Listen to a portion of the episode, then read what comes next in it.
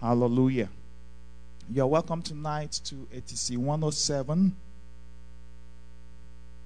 Tonight, we are examining the topic eternity, eternal life, death, and judgment. Eternity, eternal life, death, and judgment. Just as a way of reviewing, we've gone through six classes. Several weeks ago, we started with ATC 101, where we re examined the issue of our salvation. We saw God's original intention for man, how God created man in his own image after his likeness, and God made man to have authority and dominion over the works of his hands on earth. And we saw how man failed God in that man committed a sin against God. And he lost his dominion, he lost his authority, and he was on his way to hell. But God sent his son in the person of the Lord Jesus Christ to come and die for our sins. And he redeemed us from the consequences of our sins. And we saw in that class that salvation is now available to anybody who believes. Amen. And through repentance and conve- confession of your sins and forsaking of your sins, you become saved. In the second class, it is in 102, we re examine the issue of the new birth or what does it mean to be born again. We explained to us in that class that we were born again by a supernatural act of God because it is a miracle that somebody becomes a saint who was a sinner before. If you know what your past life used to be like, and now that you are saved, you know it's a miracle that you are really saved. Amen. And we're able to show us that we're saved by the Word of God and by the Spirit of God. It took a combination of the Word of God and the Spirit of God working together to give birth to us. And we emphasize in that class, the Bible says in 2 Corinthians 5:17 that if any man be in Christ, he is a new creation. All things are passed away and all things are become new. And we said that in that class, you need to walk in the consciousness of your new creation. You are a new creation in Christ. Amen. You are a new creation. You are a new species of being that never existed before. You have no past. You only have a future. Let me say that again. You have no past. You only have a future in God. Amen. Heaven begins to reckon with you the day you gave your life to Jesus. All your sins prior to then is under the blood. It will not be required of you since you repented. Amen. And in the following class, it is in 103, we examine the issue of our mission and our driving force. We're able to show us that we're a church on a mission. You got saved because God has a mission for your life. And we have the person, the power, and the, uh, and the presence of the Holy Ghost is our driving force.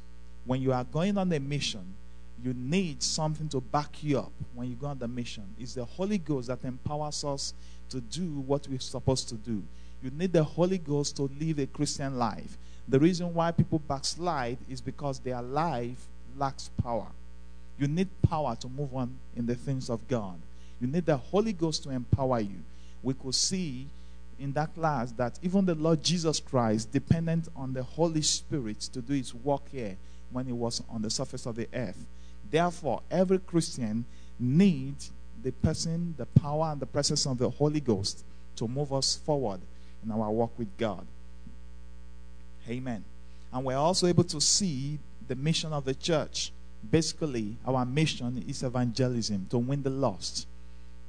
And when we win the lost, to create an atmosphere of fellowship in the congregation.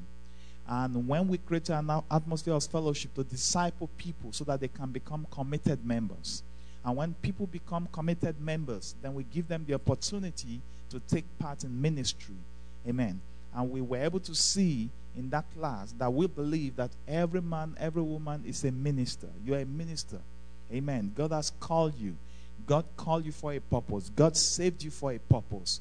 And we know that when you allow yourself to go through the discipleship process, you are going to discover the purpose of God for your life and you're going to fulfill it. Can you say amen to that? Amen. Hallelujah. In ATC 104, the fourth class, we examine the issue of our structure. and our, strat- our strategy and our structure. In ATC 103, we also introduced us to Praise Chapel Fellowship. How Praise Chapel Fellowship was started in 1976 by Pastor Mike Neville. And in ATC 104, we introduced you to Praise Chapel Kansas City here. How Praise Chapel Kansas City was started in 93 when Pastors Kelly and Esther were sent here from their church in California to come and start a church. And we were privileged to have them. They came over and they shared with us how this church started and they shared with us our testimony. It was a wonderful time. And during that class, they also introduced us to the different ministries we have in church. And we want to encourage everyone, please, after you complete, you complete these classes, please join a ministry. Amen. That is where you will begin to discover God's purpose for your life and you begin to fulfill it. Hallelujah.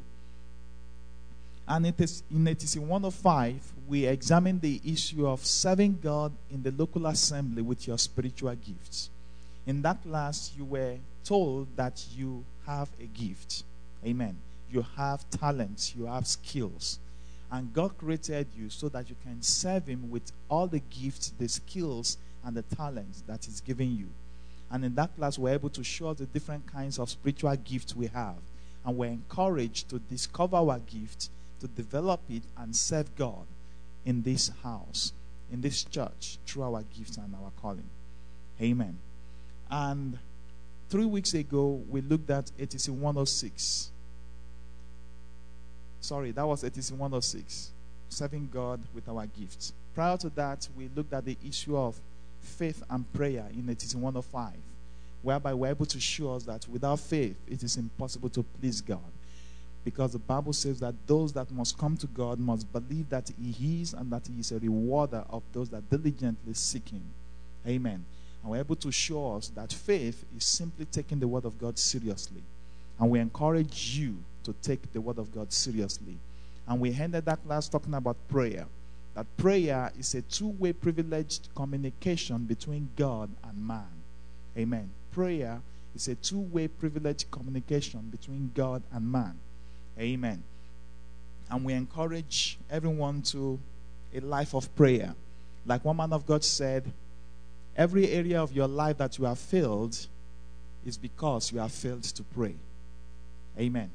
Every area of your life that you have failed is because of a prayer, prayer failure. So when you engage in prayers, you will never fail. Amen. And it is the way that you communicate with God.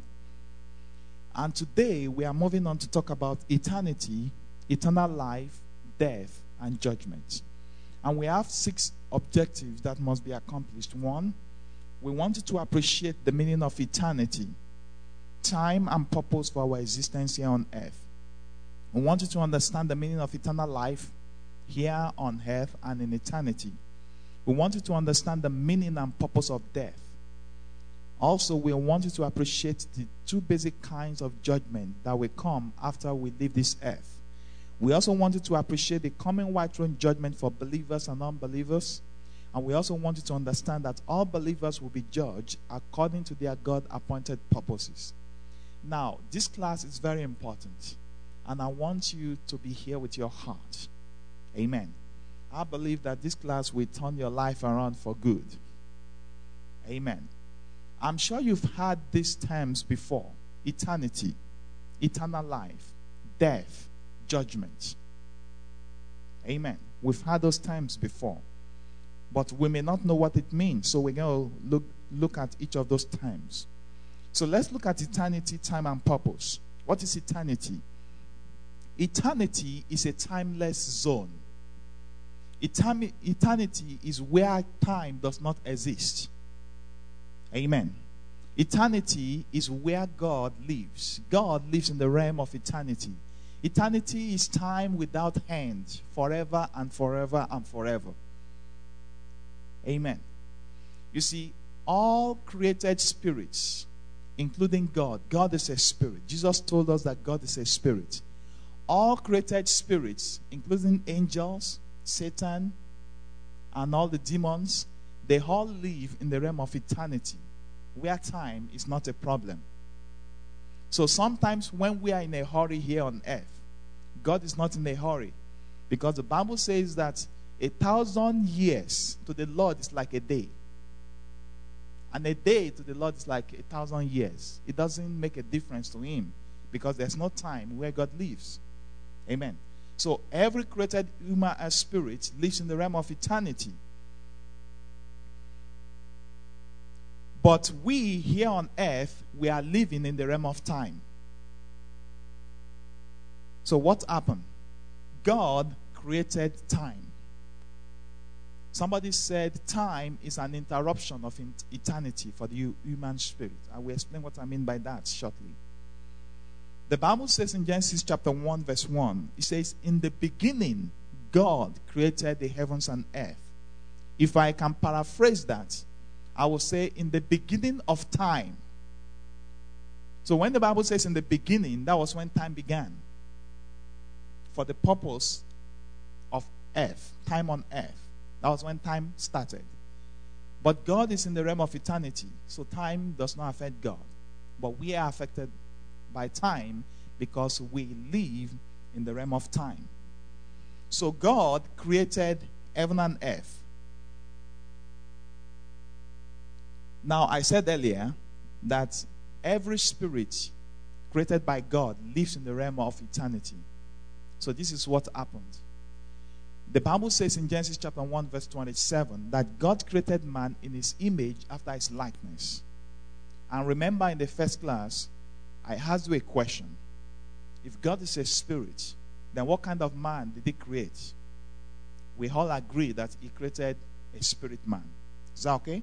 And I also said that spirits lives in the realm of eternity. All right? Now let me recap what we spoke about in our class 1, it is 101. We said that in Genesis 1:27, God created man in his image after his likeness, right? In Genesis 2:7, the Bible says that God formed man out of the dust of the earth. And God breathed into his nostrils the breath of life, and it became a living soul. And we're able to show us in that class that what happened was this God created man in his own image, after his likeness, as a spirit. Then God came to the, earth, eh, to the earth and formed our physical body from the earth, from the dust of the earth and we have our physical body. Then he brought the spirit he created. He took it into the spirit, into the physical body he formed, and he breathed into that body containing the spirit, and the soul of man was created. And we're able to show us in that first class that as you are seated right now, you have three parts to yourself.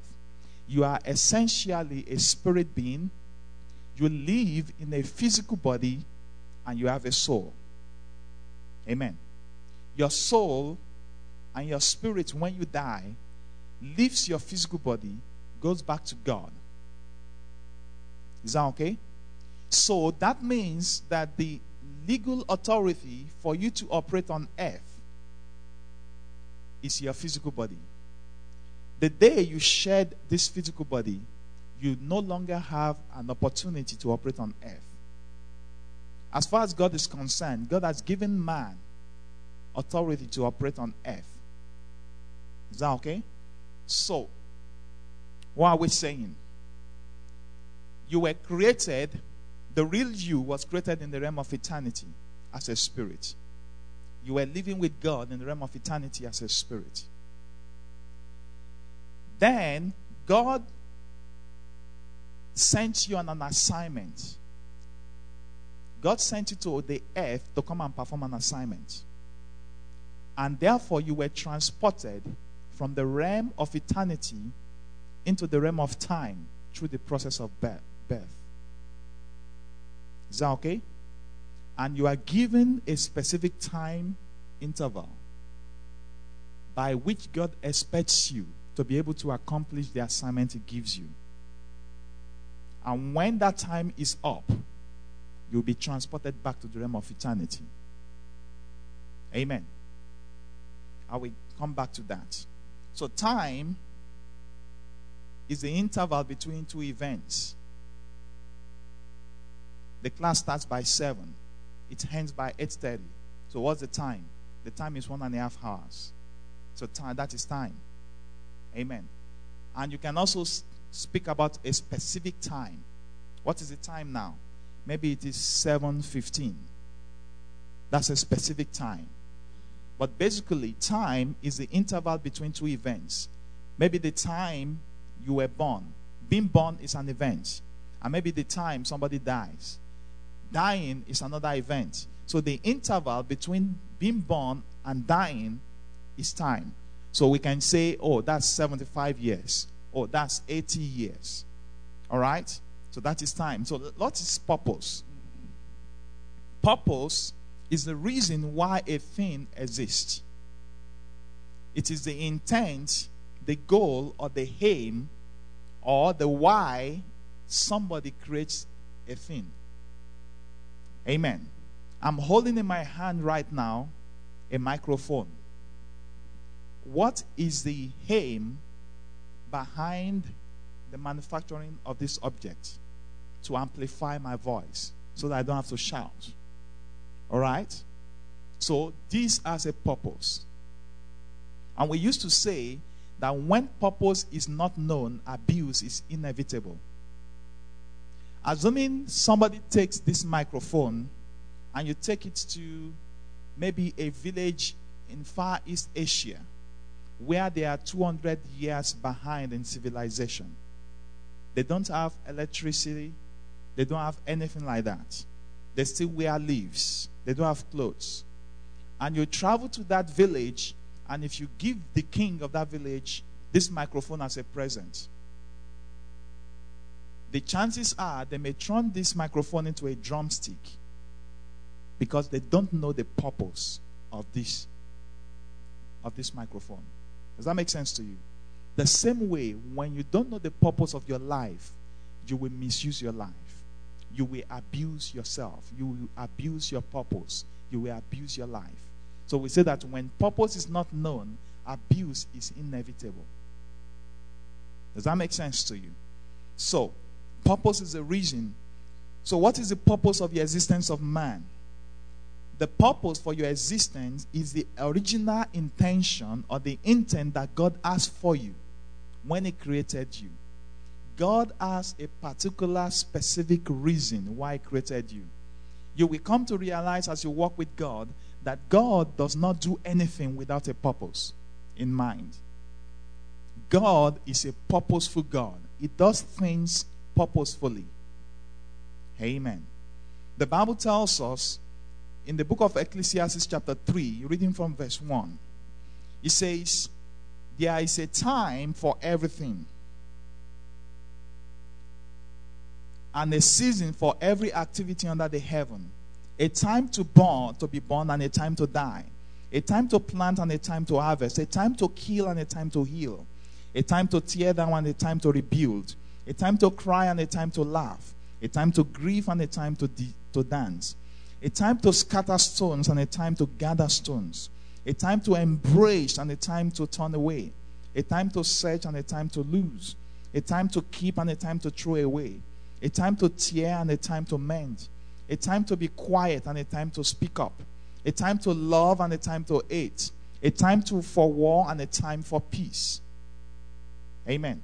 And the Bible says in the next verse, it says, God has put eternity in the heart of man. God has put eternity in the time in the in the heart of man. That means whether you're a believer or a non-believer, there's something in your mind that that that wonders about what happens when you die. It doesn't matter whether you're a believer or not. Some people might they might be in denial and they may not want to face the fact. They may believe that maybe when you die, everything is gone, everything ends. But somewhere deep down in somebody's in people's heart, they are really afraid of what will happen after they die because they don't know. Amen. But when you are in the Lord Jesus Christ, you have the privilege of knowing what will happen to you after you die. Hallelujah. So we can see purpose. So, what is the purpose of physical birth and physical death? Like I was saying earlier, that God lives in the realm of eternity and spirits lives in the realm of eternity. So when you were created by God in Genesis chapter 1 verse 27, you were created as a spirit being and you were living, residing in the realm of eternity. Then God looks at you, God looked at you, and God decided to send you on a mission to the planet Earth. And therefore, God caused you to be brought from the realm of eternity into the realm of time through the process of birth. So, when you were given birth to, your spirit man was put in a body that was formed in your mother's womb. Is that okay? When a man and a woman meet together and they are connected and the embryo is formed, immediately that that physical body, that that egg, uh, the sperm fertilizes the egg, God injects a spirit man, somebody's spirit, into that embryo.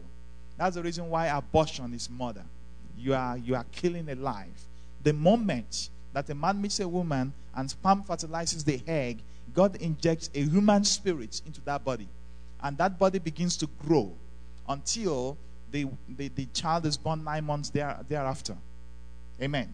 But that spirit carries the spiritual code of your purpose in God. And until you give your life to Jesus Christ, you will not begin to discover that purpose. Amen. So, anybody living a life without Christ is living a purposeless life as far as God is concerned. Because until you come to Jesus Christ, you cannot truly, you cannot dis- discover your true purpose in life. Amen. You might discover that maybe you have some skills or, or, or some talents. Maybe somebody is a basketballer and that person is making $5 million a year. That is not their purpose for existing. That's just a sport. That's just a, ma- a way of making money. Amen. But there's a purpose why God created you. And you need to discover the purpose why your Creator created you. Amen. Until you discover that, you are living a purposeless life. So that means that death is a vehicle by which you are transported back to the realm of eternity. Through the process of birth, you are transported from eternity to the realm of time. And when your time on earth is up, you'll be transported back to the realm of eternity through the process of death. Does that make sense to you? Does that make sense to you?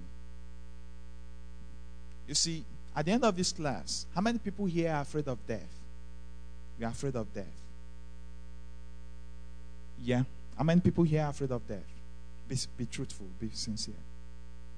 Okay, how many people are not afraid of death? Okay, good. In case you are afraid of death, but you didn't raise your hand, you should not be afraid of death after this class. Because God created death for a purpose. Amen. And we're going to see that. We're going to see that. So the next question is what is eternal life? That word eternal life was taken from a Greek word that means Zoe. I mean, that is Zoe. Zoe means the God quality of life. Zoe means the God kind of life. So when we talk about eternal life, we are talking about the God quality of life. What does that mean? Let me help you understanding. Do you know that fish has life? There's life in the fish. Is that correct? How many people would like to be a fish? okay? How many people knows that there is life in a rat when it's alive? All right? So a rat has life. How many people would like to be changed into a rat? Okay? Let's come higher a little bit. How many people do you have cats in your house? All right. Do you know that a cat that is alive has life? Okay. Would you like to be transformed back into the life of a cat? No? Okay, let's come a bit higher. What about a dog? Would you like to be made a dog? No. Now, that shows you that all those animals I mentioned they have life. But the quality of life they have is different from the quality of life a human being has. Does that make sense to you? The quality of life that a cat has is higher than the quality of life that a rat has. And probably the quality of life that a dog has is higher than the quality of life that a cat has. But whatever the animal that we, we can mention, the quality of life that a man has is higher than any kind of living organism. Amen. So you can see the different quality of life. Now, when we now talk about the God quality of life, it's even far, far higher than the human quality of life. Does that make sense to you? So when we talk about eternal life, we are talking about the God kind of life. And we are saying that when you come to the Lord Jesus Christ, Jesus Christ brings into your life the God kind of life. Does that make sense to you? It's going to make sense as we go al- along. You see, many people have this misconception that you will have eternal life when you get to heaven. That's not true. Don't wait till you get to heaven to start enjoying eternal life. Eternal life starts when you gave your life to Jesus. Does that make sense to you? You start enjoying the benefits of eternal life the day you gave your life to Jesus. How many people felt radically changed the day they gave their life to Jesus? You felt a burden left you. What happened was that the God quality of life was impacted into your spirit man. And the quality of life you have was elevated. Does that make sense to you? Now let's go into the scriptures to explain, I mean, to see what I'm talking about. The Bible says in John chapter 3, this is Jesus himself speaking, verse 15 to 16. I'm using the New Living Translation so that everyone who believes in me will have eternal life. For God so loved the world that he gave his only begotten Son, so that everyone who believes in him will not perish but have eternal life. So when you give your life to Jesus, you have eternal life. In verse 36 of the same chapter, Jesus said, The Father loves his Son, and he has given him authority over everything. And all who believes in God's Son have eternal life. Those who don't obey the Son will never experience eternal life, but the wrath of God remain upon them. Listen to the next one, John 5 24. I assure you, those who listen to my message and believe in God who sent me have eternal life. Can you see that? When you believe in the Lord Jesus Christ, it means you have eternal life. Amen. John 6 47 to 48. He said, I assure you, anyone who believes in me already has eternal life. Can you see that? Jesus didn't say that when you believe in me, I will give you eternal life when you get to heaven. He said, The day you believe in me, you already have eternal life. Are you flowing with me tonight? Amen. So that means the day you gave your life to Jesus, eternal life came back into your body. Eternal life came back into your spirit. Now, let me, let, me, let me recap what I shared with us in the first class. Do you remember what I shared with us concerning the principles of creation? Let me, let me recap again. Remember, when God wanted to create plants, what did He do? He spoke to the earth. He said, Earth, bring forth trees, bring forth plants. And what happened? The earth brought forth trees. When God wanted to create fishes, what did he do? He spoke to the water. He said, Water, bring forth fishes. And what happened? Water produced fish, fishes. Is that okay? So, because water produced fish, ever since that day that God created fishes, fishes depend on water to be alive. The day you remove fish from water, what happens to the fish? It dies. Same way, because the earth produced plants, trees. Trees, till today, they depend on the earth to survive. The day you separate, you uproot a plant from the earth, what happens to it? It dies. But have you noticed that when you when you remove a plant, you uproot a plant from the earth, and maybe you leave it for about even four weeks sometimes or more, and it dies, it dries out.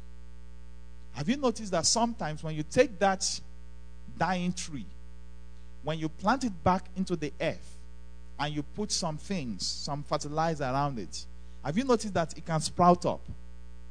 It can start living again. Does that make sense to you? Now, when God wanted to create man, what did he do? He spoke to himself. He said, Let us make man in our image after our likeness. So, what happened? Man came out of God. So, just like fish came out of water, plants came out of the earth, man came out of God because he created us in his image after his likeness. He gave birth to us. All right? But when Adam and Eve committed a sin in the Garden of Eden, what happened? Just like a fish that is separated from water dies, just like a plant that is separated from the earth dies, man was separated from God. Therefore, man died. Does that make sense to you? Now, when you came, gave, came back to Jesus and you gave your life to Jesus, what happened to you? You were replanted back into God. And the life of God began to flow into you again. Does that make sense to you? So, from the day you gave your life to Jesus, eternal life started flowing back into you. Does that make sense to you? Amen. So, eternal life. Please don't rob yourself. Start enjoying eternal life now. You see, divine healing is a benefit of eternal life. Can you imagine God falling sick? Can you imagine God catching the flu? so, if God does not catch flu, you are not supposed to catch the flu.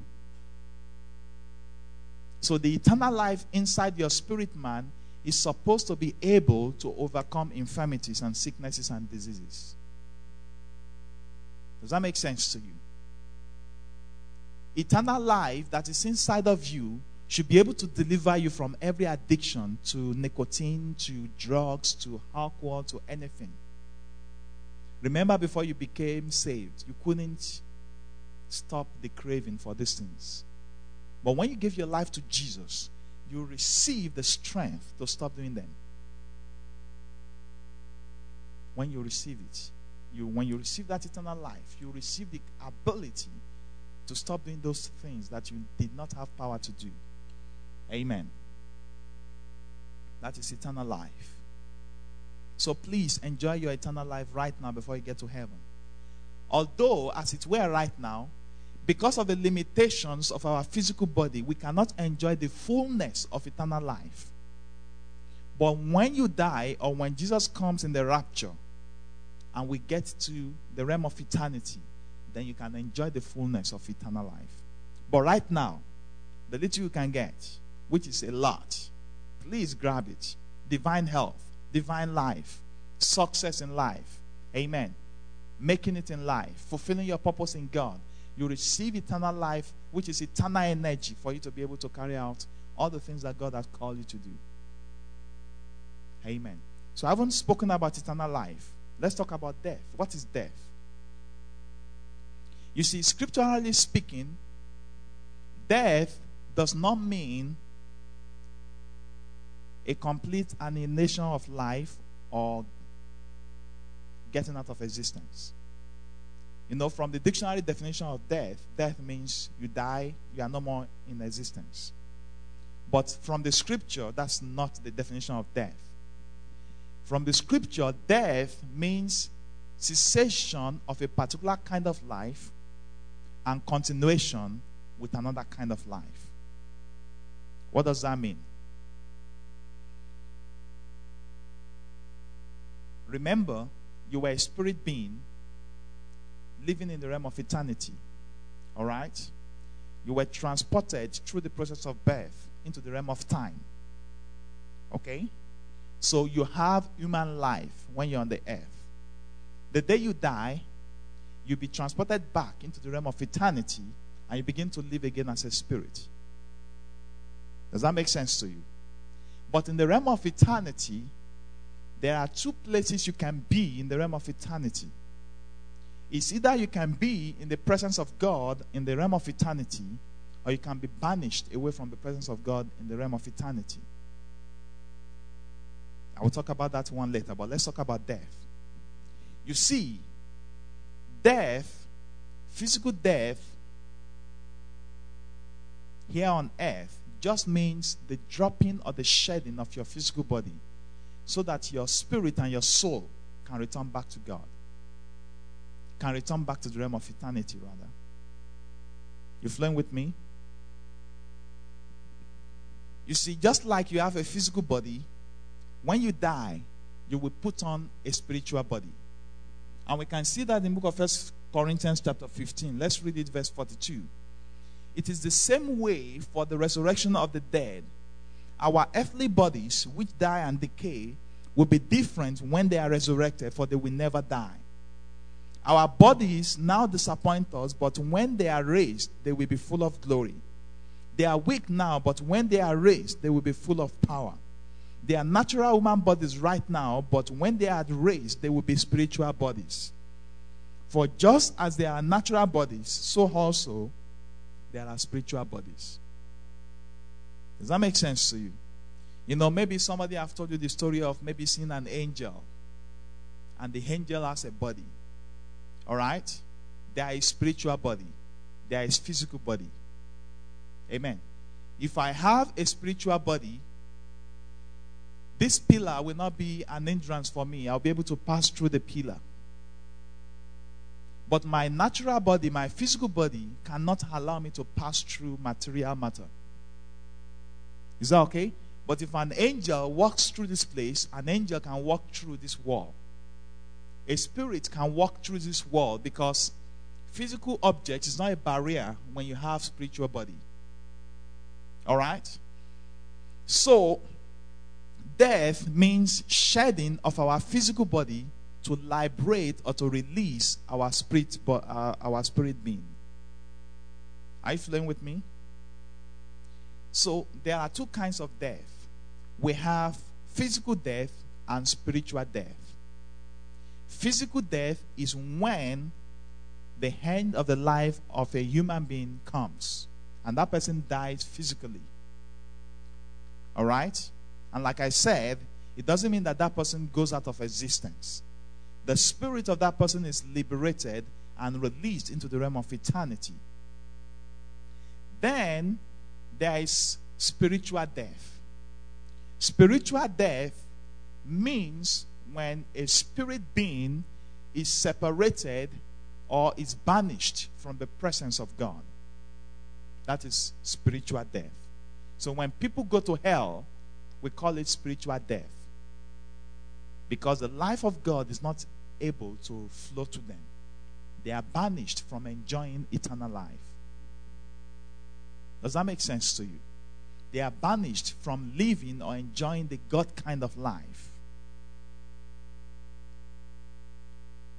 So the question is this why should we die? What is the purpose of death?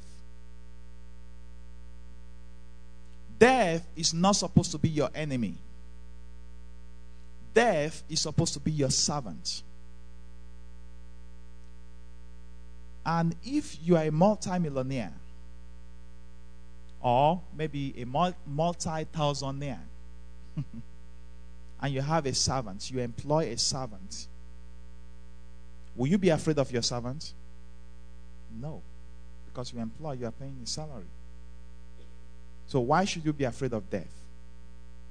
Death is not supposed to be your enemy. Death is supposed to be your servant. What do we mean by that? We have said earlier, I've said earlier that you were transported from the realm of eternity into the realm of time by being given birth to, by, by the process of birth. All right? So death is supposed to be your transportation medium. that will transport you back from the realm of time to the realm of eternity. Therefore, death is an appointment. Every one of us, except Jesus comes in the rapture, we have an appointment with death. But death becomes an enemy when death kills a man before they accomplish their God appointed purpose on earth. If God originally planned that a man will come to the earth and spend 80 years doing the will of God on earth, all right? And if death comes when that person is 40 years old and kills them, then death became the enemy of that man because it aborted the purpose of God for that man. Does that make sense to you? But as a Christian, death is not supposed to be able to kill you until you accomplish the purpose why God created you. But an unbeliever does not have a choice. The day that death decides to kill an unbeliever, they have no resistance. You're flowing with me? But if death is knocking on your door, and you know that you know that you know that you have not accomplished your assignment on earth, if you open the door and you say, Excuse me, can I help you? That's death knocking on your door. Yes, can I help you? Say, Yes, my name is Mr. Death.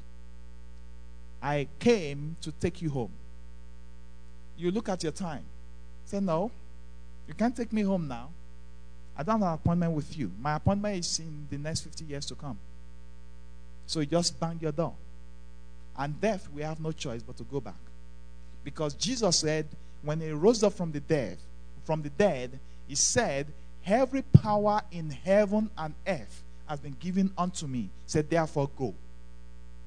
The reason why he said we should go is because Jesus has conquered death because he resurrected from the dead. And he has given us the keys. Does that make sense to you?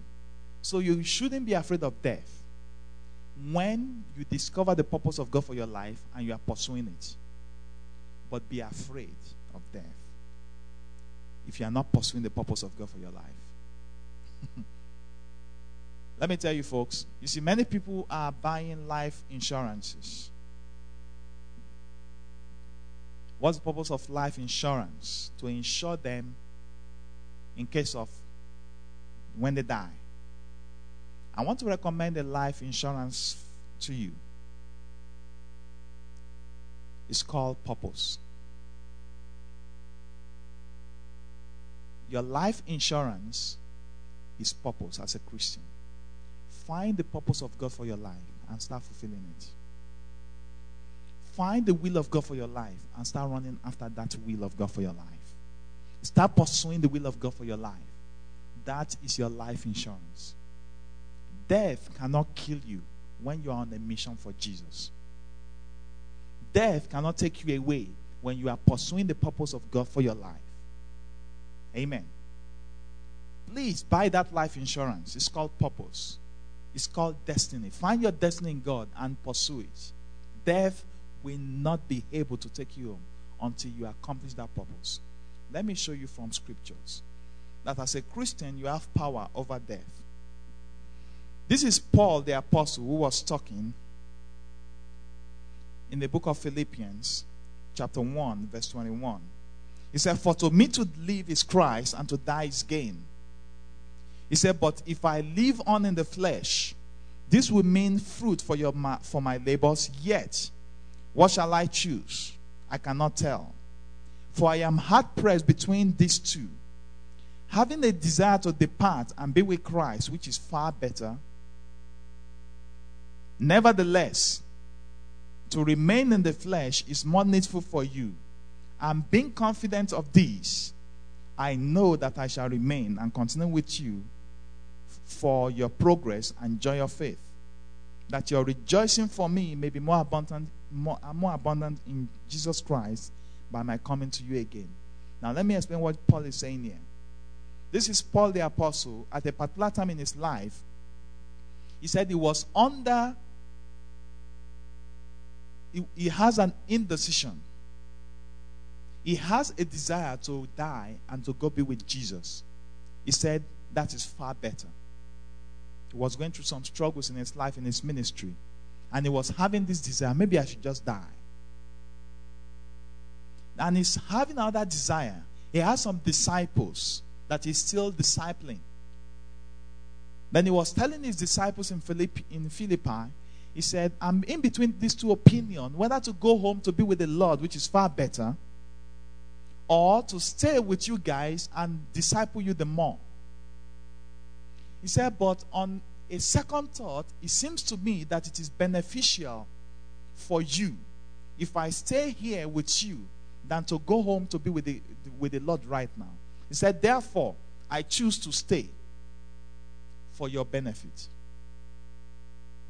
Clearly, Apostle Paul demonstrated to you and I that you and I have a say where death is concerned. Until you accomplish your assignment on earth, death cannot kill you. But this same Paul, in the book of Second Timothy, chapter 4, at the end of his life, he said these words.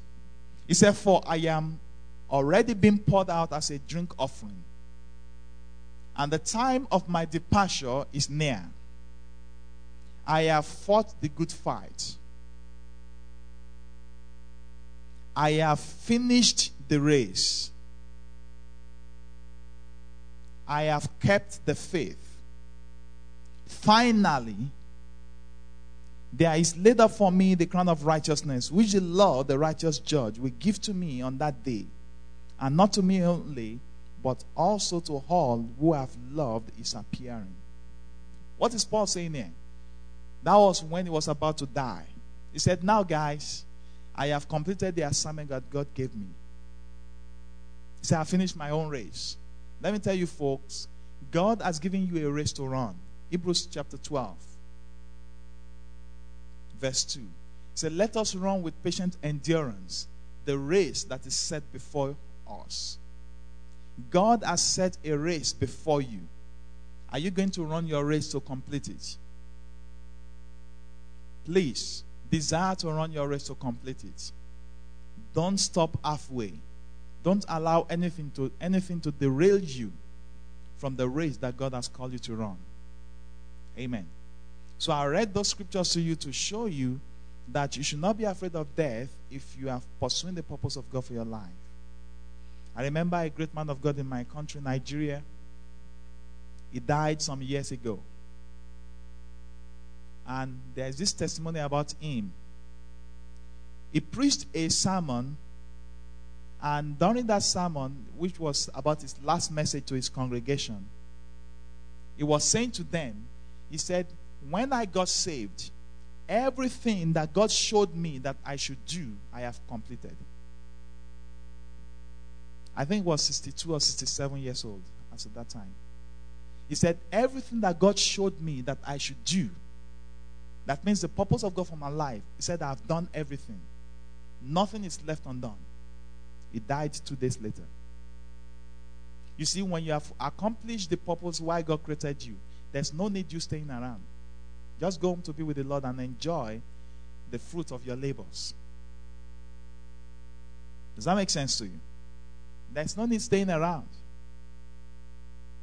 Finish your work and go and go rest. Go be with the Lord. Is that okay? But God has not given us equal assignments. Some, He has given them an assignment and they can complete it in 32 years, and they die after 32 years. They accomplish their purpose. Jesus was 33 years when he died. He accomplished his purpose within 33 years, so there's no need for him to stay around.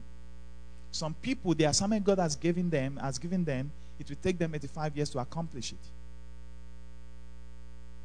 Some people, God actually gave them 50 years to accomplish their job. But they didn't start discovering their purpose until they were 35. So God, in His mercy, gave them 50 more years. So they became 85 before they died. But if they had discovered their purpose earlier, maybe they would have died at 60 or 70. Does that make sense to you? You have a time limit. Stop wasting time. You have wasted enough time. Is that okay? You've wasted enough time. So don't waste time again. Don't front slide and backslide. Stop backsliding. Keep front sliding. Does that make sense to you? you know, some people they will say, Well, I've been a Christian for 20 years. And for 10 of those years, they were going in and out of church. You are not saved for 20 years. Maybe you are saved for five years if you accumulate all the years you will serve God. Does that make sense to you? Stop front sliding and backsliding, taking a step forward and taking three steps backwards. You are not making progress. Make up your mind to serve God. That is your life insurance. Serve God and do the will of God for your life. Amen. So death is your friend. Death is your servant. If he comes to take you home at the end of your assignment. Now, haven't spoken about eternal life, eternity, and death. Let's talk about judgment.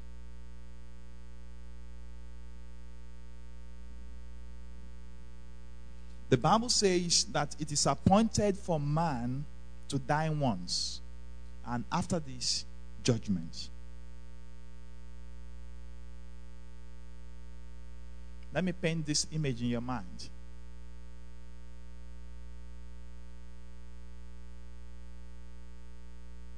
Time Warner Cables in New York. Assuming, I don't know where their headquarters is. But let's assume their headquarters is in Rochester, New York. And they employed a regional manager for the Midwest with office location in Kansas City, Kansas, or Kansas City, Missouri. But they employed the regional manager in Rochester, New York, gave him a training, and after the training, they sent him out here to Kansas City to come and oversee the regional office in the Midwest covering the mid- Midwestern states. After five years, they recalled the manager and they told him to come and give an account of what he has done in the five years. Does that make sense to you? So, heaven is the headquarters. You were given an employment in heaven, but the place of assignment is the earth. And you are given a time limit within which you are supposed to do that assignment. And when you die, you will go back to the headquarters and you'll be asked, give an account. In a very mild form, that is judgment. So when we talk about judgment, we are talking about the day that you and I will stand before God as individuals and you will give an account of your life. And God will ask you, what did you do with my son Jesus? What did you do with the life that I gave you? Are you going to stand before him and I say, Well, by your grace and mercy, I lived to be 90 years old. And for 89 of those 90 years, I was on drugs, on cocaine, messing around. And I only discovered Jesus Christ when I was 89, and I served him for just one year, and there I am. So if he's going to judge you based on that, you lived to be 90 before you died, but 89 of those years you didn't serve him, and you serve him for one year. Maybe your judgment will be your score is 1 over 90.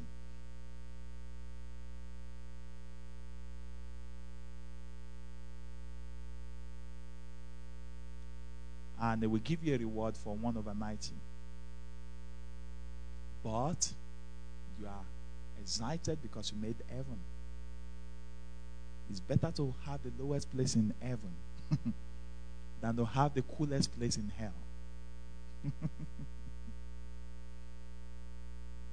now, that's not to say that um, if you found God when you are advancing age, that you will receive less reward. That's not true. I just use that analogy to describe judgment. Does that make sense? There are people that what they accomplish in 10 years, somebody who have lived 50 years will not accomplish it. So what matters is you finding God and discovering what He wants for your life and just pursue it. Amen. Don't worry about the time you lost. God can redeem, can help you to redeem time. Does that make sense to you? God can help you to redeem time. Amen. So, judgments. Basically, there are two kinds of judgments that we're going to face when we die. There is what we call the white throne judgment. The white throne judgment is a judgment that the whole world will stand before God on the day of judgment, whether you are a believer or unbeliever. Come with me to the book of Revelations, verse 20. It's in your outline anyway. It says, Then I saw a great white throne and him who sat on it. From those whose face the earth and the heaven fled away, and there was found no place for them. And I saw the dead, small and great, standing before God, and books were opened. And another book was opened, which is the book of life. And the dead were judged according to their works by the things which were written in the books. The sea gave up the dead who were in it, and the dead and the Hades delivered up the dead who were in them, and they were judged, each one according to his works. Let me tell you, folks, everything you do on earth will be judged. Everything. Except anything that is under the blood. What do I mean by that? Anything that you have genuinely repented of and that you have forsaken will be taken out of your records in heaven. But any unrepented sins is in your book in heaven. You have a file in heaven. And every day of your life, every curse word that you used is written there. Every wicked act that you performed is written there. Every wicked thought that you gave expression to is written there. But as you repent, when the Holy Spirit convicts you and you repent, they are erased by the blood of Jesus. Is that okay? And based on what you did with your life, God is going to determine whether you, you will be with Him for the rest of eternity or you will be transported to hell. I tell you, it's going to be a very scary day. Because the Bible says that the people who were still living on earth, when that day of judgment came, they were fleeing away, hiding under rocks. Because God is not going to come as a gentle God, He's going to come as a God of judgment. One preacher wrote a book many centuries ago, some centuries ago, that got people saved very quickly. Do you know the title of the book? The title of the book is Sinners in the Hands of an Angry God. When people read that book, it scared hell out of them and scared heaven into them. They came to the altar, got saved. You see, maybe somebody have portrayed to you God is a Father Christmas. He is, and he's not a Father Christmas as well. God does not mess with sin. God has already judged sin. So forsake sin and love God. Amen. Your works will qualify you whether your name will be written in the book of life. When you give your life to Jesus, automatically your name is written in the book of life. But by your actions, after you gave your life to Jesus, your name can also be erased from the book of life. The Bible says that the books will be opened. Listen, there are two kind of books. Let's come back with me to Revelations 20. He said in verse 12, And I saw the dead, small and great, standing before God, and books were opened. take note of the books that were open. What are the books that were open? Your book, my book, his book, her book. That's what they call books. Is that okay? And they were judged by what is written therein. Then after that, another book was opened. Notice he didn't say another books. He said another book was opened. And what is that book? He said the book of life. And the dead were judged according to their works. And the Bible says that those whose name are not in the book of life were cast out from the presence of God. Now, the question is this Do you think that by what you are doing right now, by the way you are living your life, is your name still in that book? Like Pastor Kelly, we always say, if you die right now, right now, are you sure you make heaven?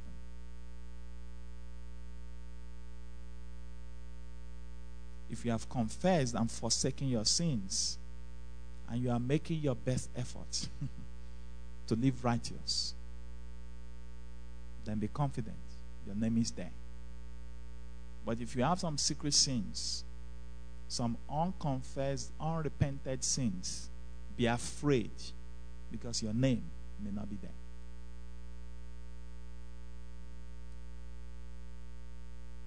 Does that make sense to you? It's a scary day. it's a scary day. Now, that's the white throne judgment that everybody, everybody, whether you're a believer or unbeliever, will stand before God. Then, after you scale through that judgment, and you are now in heaven as a believer because you believe in the Lord Jesus Christ, then you now face a second judgment. It is called the believer's judgment. It is called the judgment seat of Christ. Now, the first one, you were standing before God Himself. Did you believe in Jesus? No. Go to hell. There's no talking. Do you believe in Jesus? Yes. Go to heaven. So go those that go to hell, they are burning in hell. Then those that are in heaven, they now face Jesus himself. So what is the believer's judgment?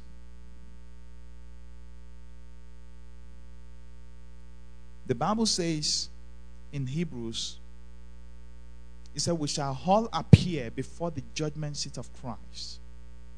And each of us will give account of every work he has done in the flesh. What is the believer's judgment? Christ himself is now going to judge you based on the assignment that he gave you. Praise God, you are now in heaven. You will be with God for eternity. But there are rewards in heaven. There are crowns in heaven. You flowing with me? There are crowns in heaven, there are rewards in heaven. Right? So, Jesus, the purpose of that judgment is to give rewards. So, Jesus will not ask you. No. You see, when you die and you are in heaven, everything will be plain.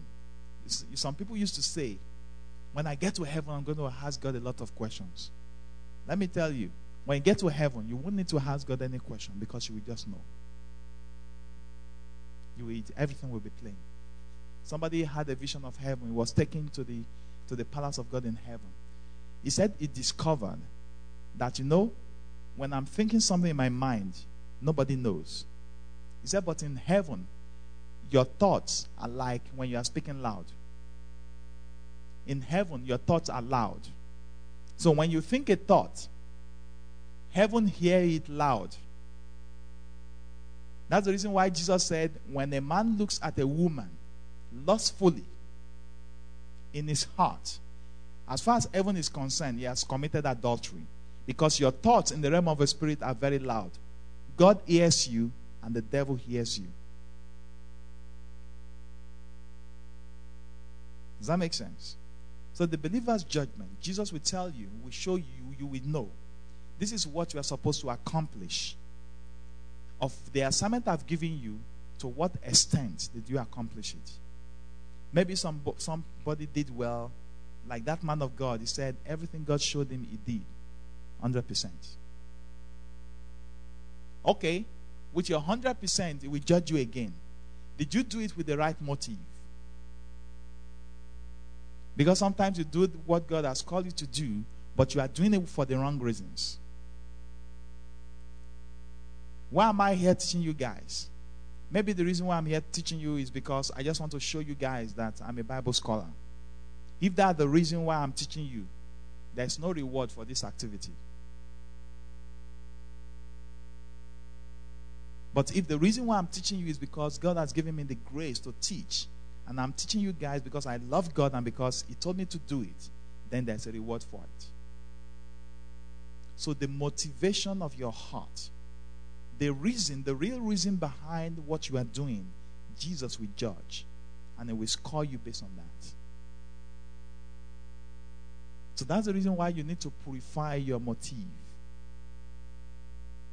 It's okay sometimes to come to church for the wrong reasons. It's okay sometimes to get ministry for the wrong reasons. But please don't remain there for the wrong reasons. Purify your thoughts. The Bible says that let the wicked man forsake his thoughts. Who is a wicked man? Anybody who thinks wicked thoughts is a wicked man from Scripture, even if you're a believer. Amen. When you have this thought, when you are hang- angry, I want to kill somebody. When you, at that moment, you are a wicked man. forsake your thoughts, forsake your ways, and God will bless you. Yes, we all make heaven if we believe in the Lord Jesus Christ and we stay with Him till we die. But the rewards ain't to be the same. There are some people. One man of God had a vision some years ago and he wrote it in a book. He said there are some people in heaven, they are very close to Jesus. And there are some people, they are very far away from Jesus. Still, they are still in heaven. And they are still glad they made it. I tell you, if you make heaven, be glad. Is that okay? But in heaven, there will be some people who will be close to Jesus, and be some people that will be far away from Jesus. And that vision of heaven that God showed that man, he saw that some great men of God are so far away from Jesus. Why? Because when they got into ministry and the fame got into their head, some of them stole the glory of God. Where they're supposed to give God the glory, they took the glory. They did some things wrong. Though before they died, they repented of all those sins and they made heaven, but their reward, they were not too close to Jesus. So, how far will you be to Jesus if you make heaven? Like my pastor used to say, he would say, I want to make heaven in style. Let me show you in scripture somebody who made heaven in style. His name is called Stephen. He was the first martyr in the Acts of Apostles. The Bible tells us that Jesus is seated on the right hand side of God. But when Stephen died, when he was dying, Stephen said, I saw heaven open and I saw the Son of Man standing. That means when that guy was being transported from the realm of time into the realm of eternity, Jesus stood up from his throne to welcome him home.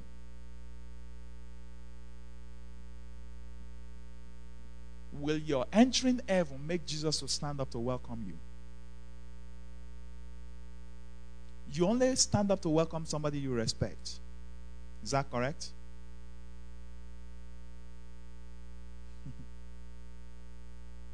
Jesus will respect you. He will say, Welcome, good and faithful servant. Enter into the joy of your Lord. So, is your life counting for the kingdom? Is your life counting for the kingdom? Never mind if you have lost many years already. Don't worry about it. Now, start living life in Christ. Start running the race. Let me close with Hebrews chapter 12. Come with me to Hebrews chapter 12.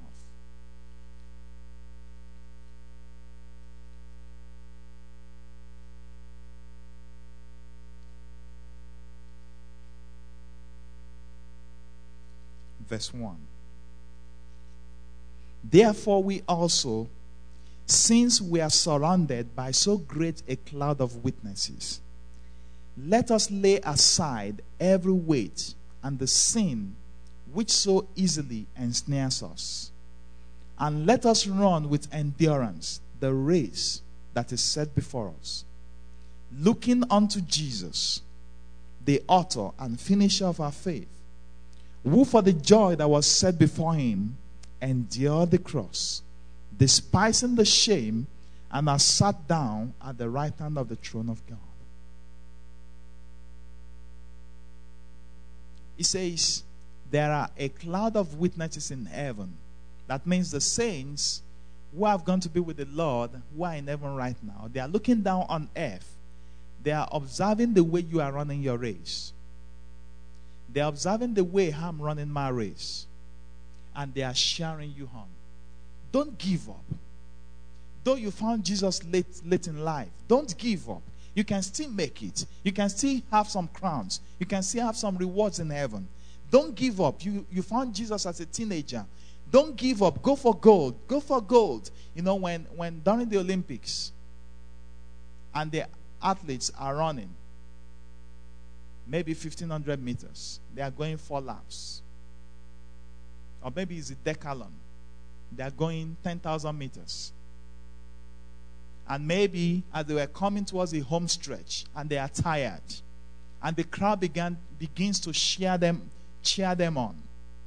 Sometimes the cheering of the crowd energizes the athlete, and they now finish strong. So heaven is cheering you on. The people that have gone ahead in heaven, they are cheering you and I on. Don't give up. Don't give up. Don't give up. You're almost there. You're almost there. Don't give up. Don't give up. Don't give up.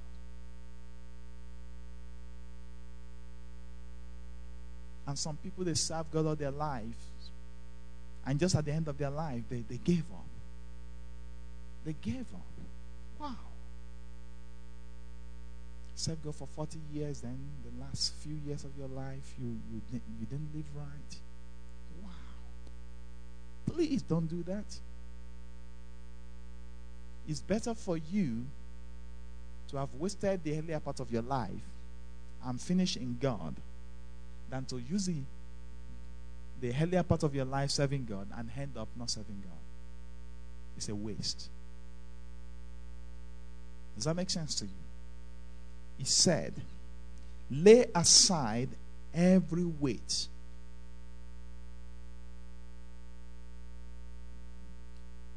and the sin which so easily ensnares us.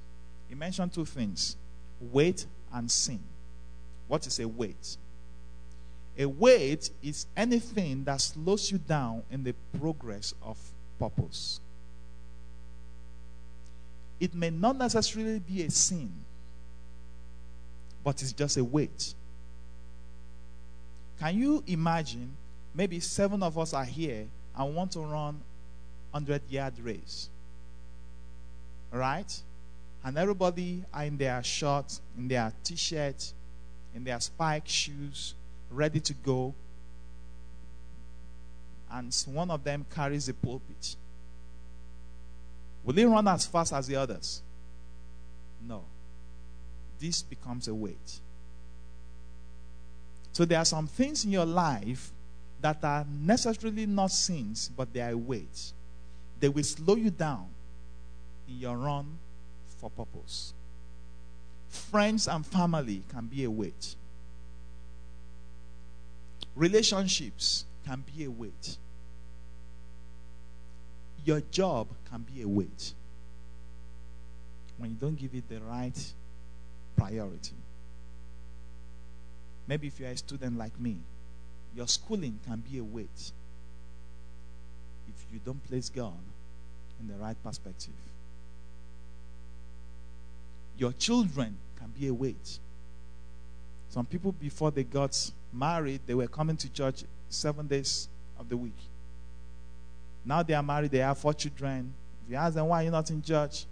Oh, my children, I couldn't get them ready in time. One was sleeping, I didn't want to wake him up, so I didn't come. Their children, God's blessing became a weight. And one thing about weight is that when it weighs you down long enough, it becomes a sin.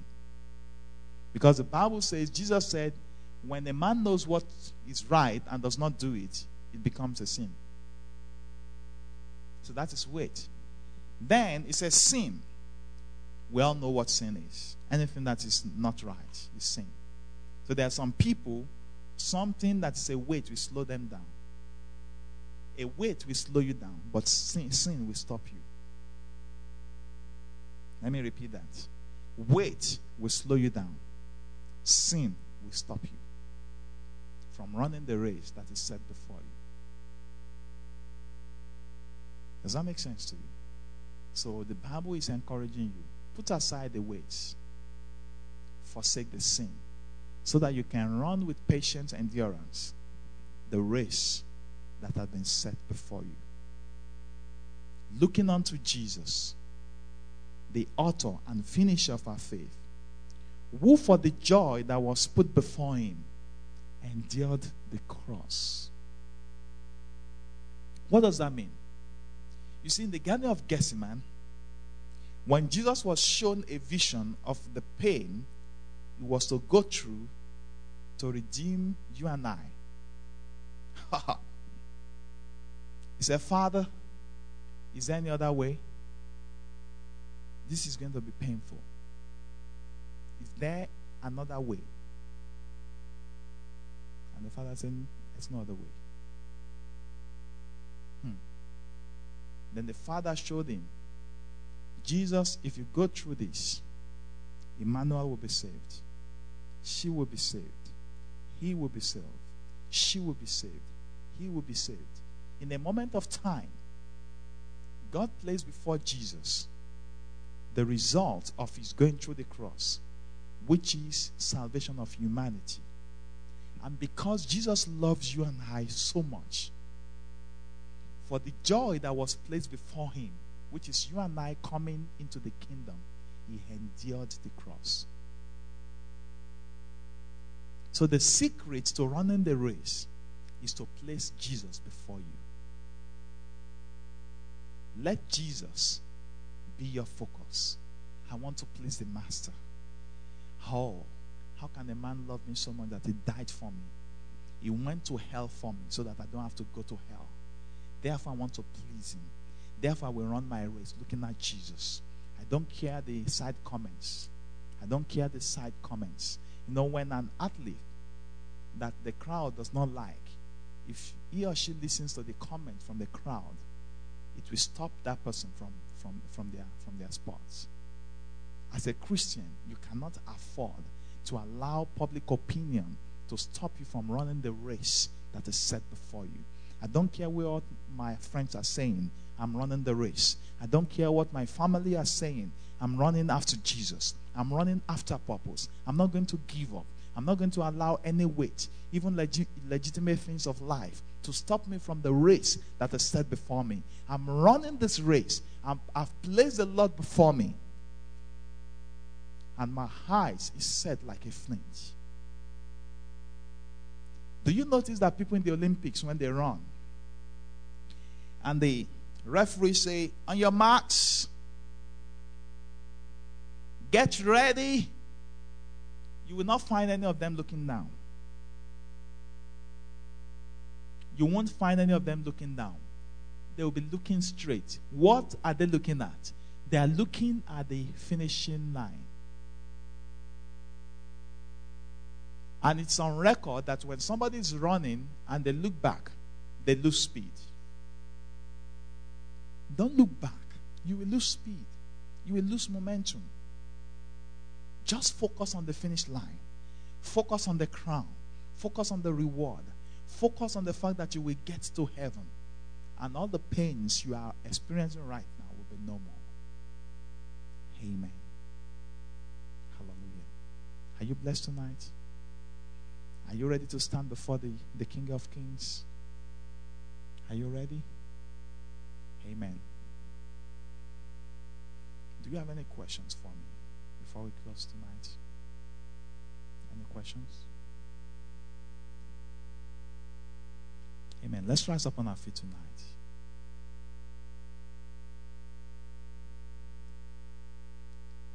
I'm standing here tonight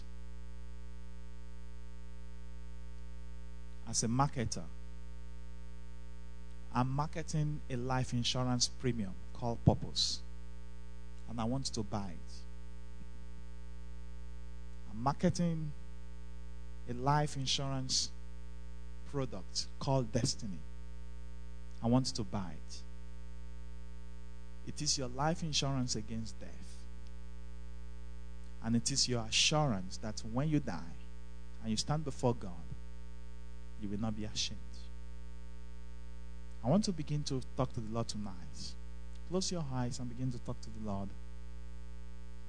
And ask the Lord to help you so that you run your race the way that will please the Master.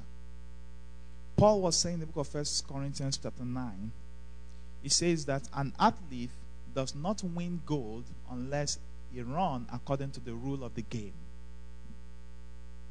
If you don't run according to the rule of the game, you will be disqualified. You don't want to get to heaven to discover that you have, you, though you have run the race, but you have been disqualified long time ago before you finish the race because you did not run according to the rules. I want to begin to pray for yourself. Say, Lord, help me. Lord, help me. Let me not be ashamed when I stand before you on the day of judgment. Lord, let my, my name not be erased from the book of life. Lord, let my name be found in the book of life. Lord, help me that I'll be able to discover my purpose in life and I'll be able to fulfill it. I'll be able to run and I'll be able to fulfill it. Begin to pray for yourself right now. Father, in the name of Jesus. We just want to thank you for tonight, God. We thank for your word that came, oh God. Lord, we pray tonight in the name of Jesus that you grant us the grace, oh God, to be able to run this race with patient endurance, laying aside every weight uh, and every sin that easily ensnares us, uh, that we may run with patient endurance the race that is set before us. Lord, we pray in the name of Jesus that none of us here tonight will be ashamed when we stand before you on the day of judgment in the name of Jesus. Lord, I pray in the name of Jesus that our name will be engraved in the book of life in the name of Jesus. Lord, we pray in the name of Jesus that none of us will have their names erased, even from the book of life, in the name of Jesus. Lord, I pray that none of us in this place, oh God, even we lose their soul in hell in the name of Jesus. I pray, Father God, that we shall endure even to the hand in the name of Jesus. Lord, we ask in the name of Jesus, open our eyes of understanding, oh God, that we may know the purpose for which you called us, oh God, that we may know the purpose for our existence, oh God, that we may know our destiny and our purpose in life, that we may pursue it with everything in us in the name of Jesus. Father, we thank you, we bless you, we love you. In Jesus' name we pray.